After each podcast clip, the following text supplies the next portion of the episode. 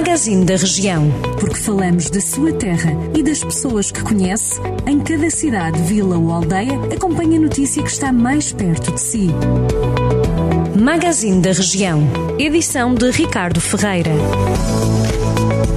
O Executivo Socialista que lidera a Câmara de Mangualda aprovou o orçamento para 2022 com os votos contra da oposição da coligação PSD-CDS num valor superior a 34 milhões de euros. Este é um dos maiores orçamentos dos últimos anos, tem mais 4 milhões de euros face ao documento que está em vigor ainda este ano.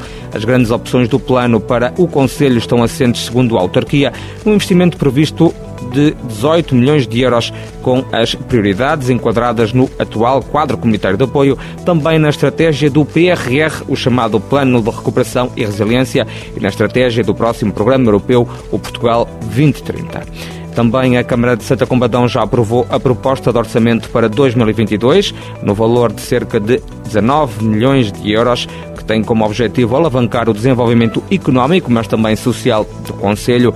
Com orçamento, o presidente da autarquia, Leonel Gouveia, pretende dar continuidade e concluir os projetos atualmente em curso e aproveitar ao máximo as oportunidades que vierem a surgir, quer no quadro comunitário de apoio, quer no plano de recuperação e resiliência. No que diz respeito ao desenvolvimento social, é esperada a intensificação de políticas que vão ao encontro do bem-estar dos municípios. A proposta de orçamento da Câmara para 2022 foi aprovada com quatro votos a favor dos vereadores do PS e três contra dos vereadores da coligação PSD-CDS.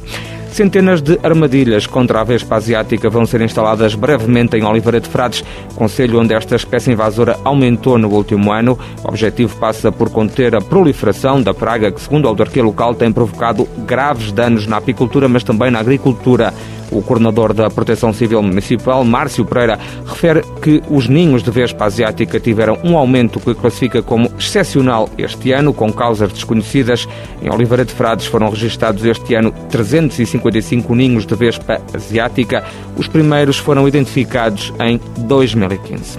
E o município de São João da Pesqueira vai oferecer um vale de Natal de 25 euros à população sénior do Conselho, uma vez que este ano não vai realizar-se a tradicional festa de Natal. O vale pretende assim apoiar a comunidade com 65 ou mais anos, mas também constitui, segundo a autarquia, uma ajuda ao comércio local que tem sofrido com as restrições e cortes de faturação devido à pandemia da Covid-19. A entrega dos vales por parte do município arrancou no final da semana passada.